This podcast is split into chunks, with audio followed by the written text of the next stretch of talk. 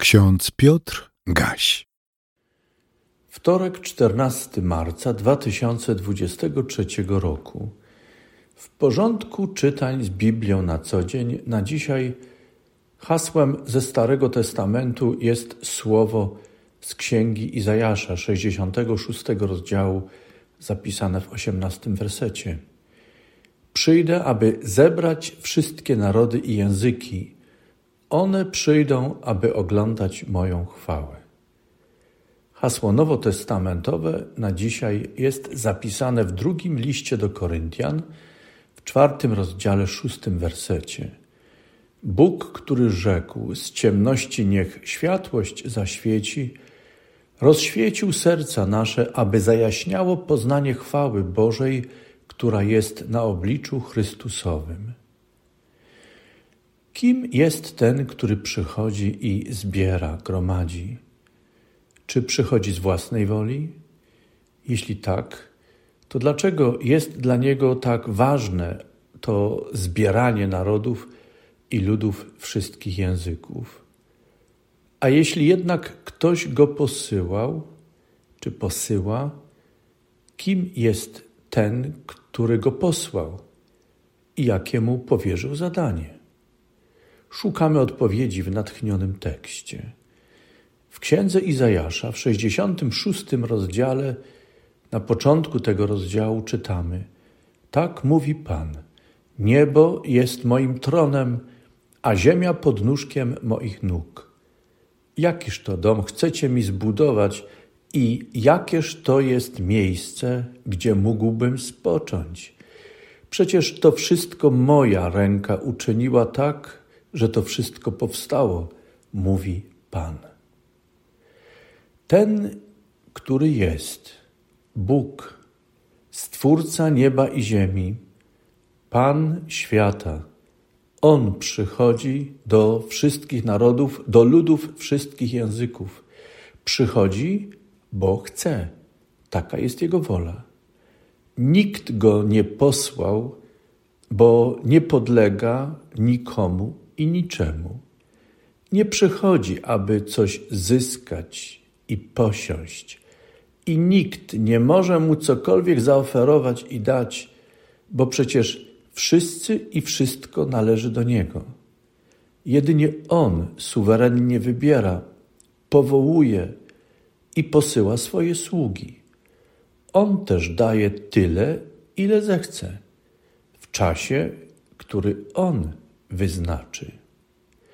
Ten Bóg przychodzi do wszystkich narodów i ludów wszystkich języków, aby je zebrać. Taka konieczność bowiem zaistniała z powodu ich odstępstwa, odstępstwa od swego Pana. Jedynie przychodzący Bóg, jeśli zechce, może okazać łaskę i przywrócić swojemu stworzeniu utracone miejsce przy Bogu, Stwórcy świata.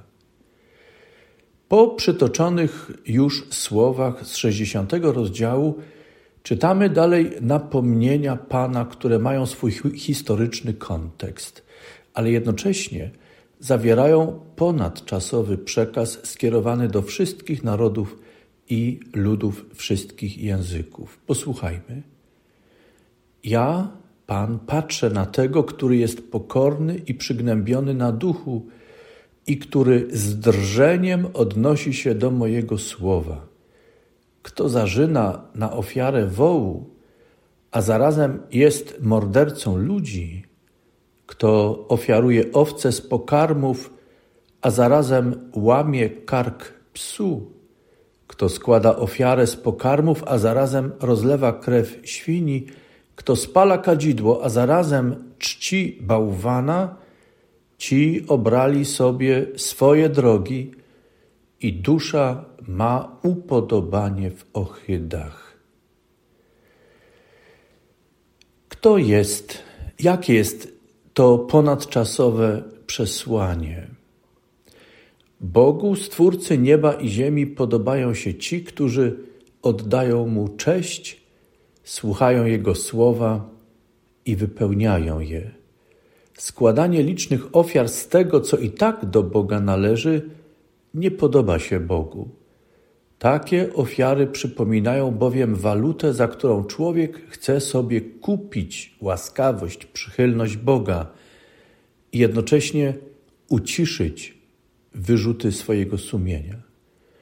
Bóg nie jest przekupny, nie znosi zakłamania.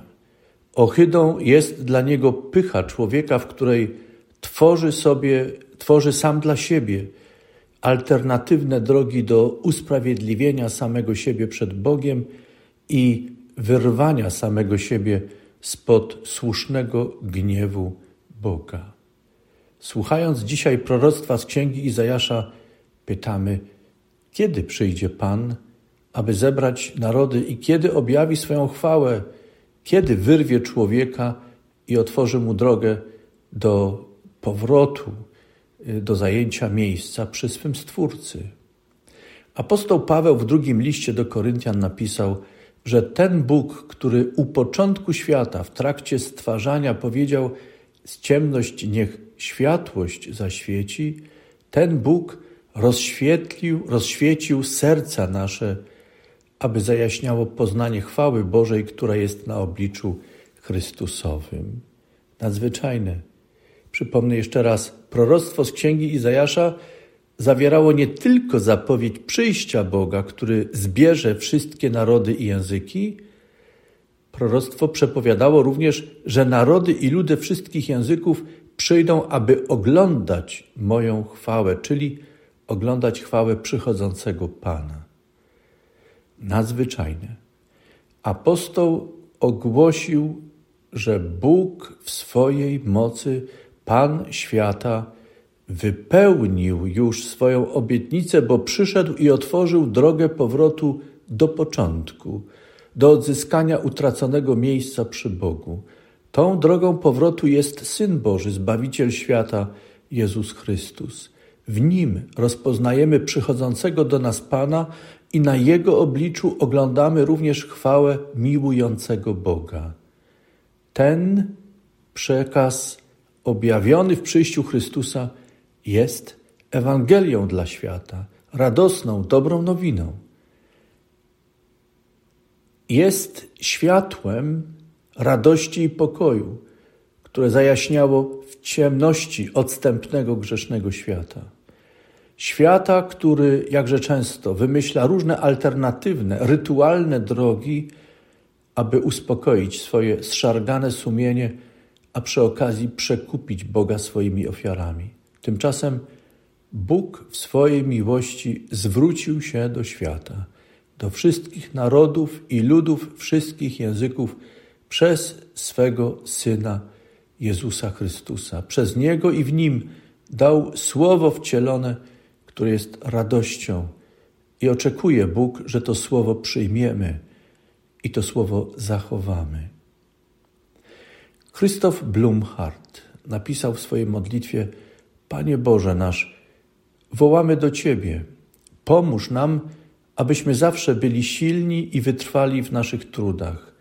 Trzymaj swą rękę nad nami i nad narodami, które się ze sobą spierają. Niech wnet przyjdzie czas, w którym wszystko objawisz, przyniesiesz swój pokój na ziemię. Twoje królestwo musi przyjść i tak też się stanie. Twoja wola musi się dziać i tak też będzie, jak w niebie, tak i na ziemi. Nie oglądamy jeszcze całej pełni chwały Bożej objawionej na obliczu Jezusa Chrystusa. Stąd Krzysztof Blumhardt wyraża oczekiwanie na przyjście, na paruzję Chrystusa. Zgodnie bowiem z natchnionym tekstem, pełnię chwały Chrystusa będziemy oglądali w chwili paruzji, czyli w czasie powtórnego przyjścia Chrystusa, jak mówimy potocznie. To przyjście wspominamy, ogłaszamy i o nie błagamy zawsze w liturgii Eucharystii, kiedy zmawiamy modlitwie po Sanctus, po trzykrotnym święty śpiewany przez bór. Duchowny przy końcu tej modlitwy wypowiada słowa wraz z całym Kościołem oczekujemy przyjścia z Twego Syna i wołamy z ufnością przyjdź rychło, Panie. Zaś zebrany zbór przyłącza się do takiego wołania i śpiewa: Przyjdź, Panie Jezu. Pokój Boży, który przewyższa wszelki rozum, niechaj strzeże serc i myśli naszych w Chrystusie Jezusie, Panu i Zbawicielu naszym. Amen.